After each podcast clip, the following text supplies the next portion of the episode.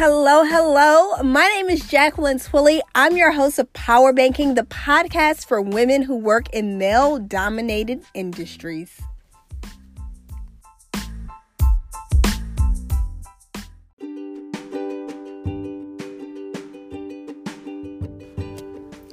Today's leadership quote comes from Maya Angelou. She says, If you are always trying to be normal, you will never know how amazing you can be.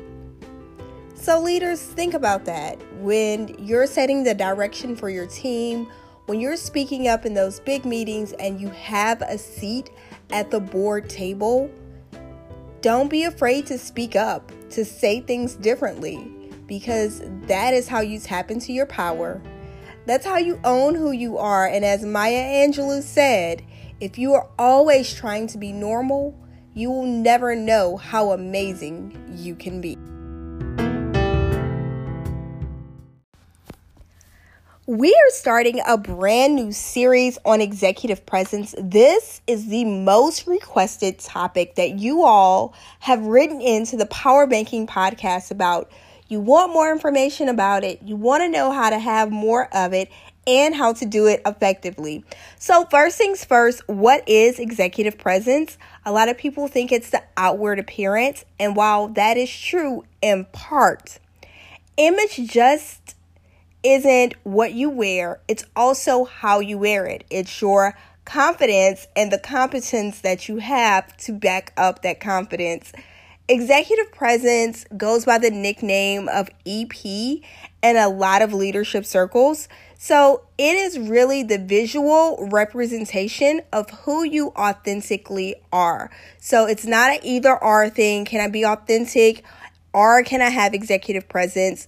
Your executive presence should be the authentic version of yourself, the highest and most confident version of that. So, we're going to dive into that over the next couple of the episodes. If you have questions as you're listening to these episodes when they air live, hop into the Power Banking Facebook group. Let's keep the discussion going. And if you're listening to this months later, still hop into the Power Banking Facebook group. Let's keep the conversation going. All right, let's dig in today. The conversation about executive presence can't get really engaged until you understand the power of self awareness. When we say self awareness, I think that term gets thrown around loosely and people don't understand the nitty gritty. So, let me break it down for you. Essentially, self awareness is the ability to control your emotions but more importantly, recognize your emotions and how you manage your response to other people. So, in short, what we can say with self awareness in terms of executive presence is you have to know how to compose yourself.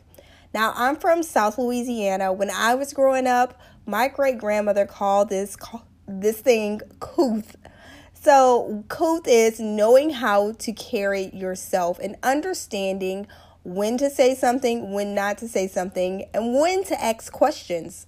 So, how do you get to the point where you can self assess to say, where am I on the scale of executive presence?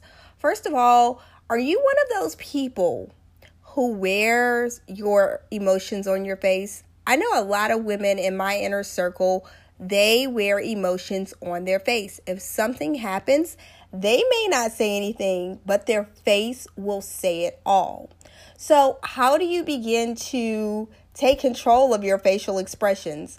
Well, one thing to do is watch something that's uncomfortable or something you disagree with and put your cell phone camera on record and begin to notice those expressions.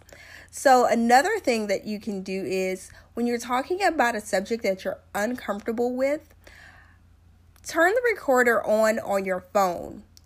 You'll be able to tell the different expressions that you have by the tone of voice. So, for instance, you just heard me smile, and I think you could hear my smile through this audio because the shape of my face changed.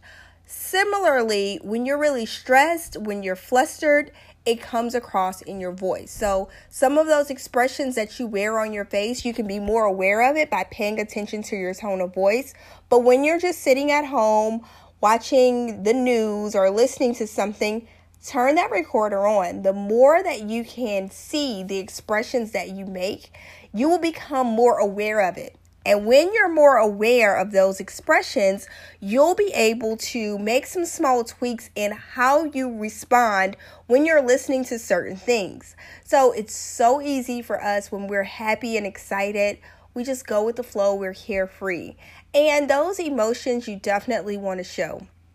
But part of that composure and that self awareness, or AKA couth, is understanding how your expressions are viewed from other people's perspective. Now, along with that, it's not just the facial expression, it's your entire body language. So, there's a really good TED talk by Amy Cuddy. Cuddy is spelled C U D D Y, and I'll link up in the show notes. Amy's TED Talk is about power posing and how your body language impacts how you perform in meetings. So, part of going through your executive presence self awareness checklist is also understanding your body language. Are your arms crossed when you're speaking to people? Or are your arms spread out? Are you leaning back? Are you taking up space? Or are you shrinking in and really cowering your body? Almost as if your arms are crossed uh, against your chest to protect yourself. So I know people that are cold natured, especially women that I've worked with over the years that have a tendency to be cold in a lot of spaces. They talk with their arms crossed or they rub the top of their forearm, and it can appear that you're nervous when you're doing that, but in all actuality, you're warming your body up. So if you're one of those persons or one of those women who are always like reaching up on your arms to keep yourself warm, be aware of that. That is a form of understanding your composure. People are paying attention to that, and that impacts how you're viewed in terms of executive presence. So, if you're cold natured, definitely layer up, wear some sweaters, are, especially in a one on one conversation, if you're by yourself in your office, one thing, but when you're speaking to other people, just make sure that you're wa- raising your level of self awareness so that you're not cowering your arms and pulling down on what could be a strong executive presence, you're detracting from that presence and pulling away from your confidence because you're showing that you could be nervous, but in reality, you're just cold. All right, you get the point there.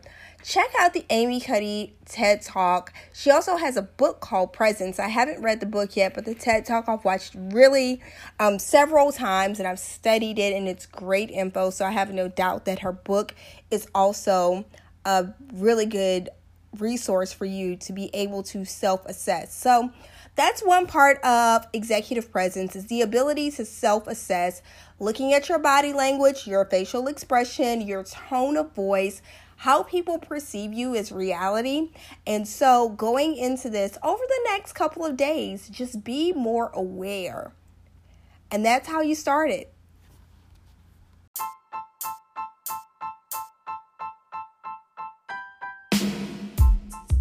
Until next time. Continue to emulate excellence and eliminate excuses.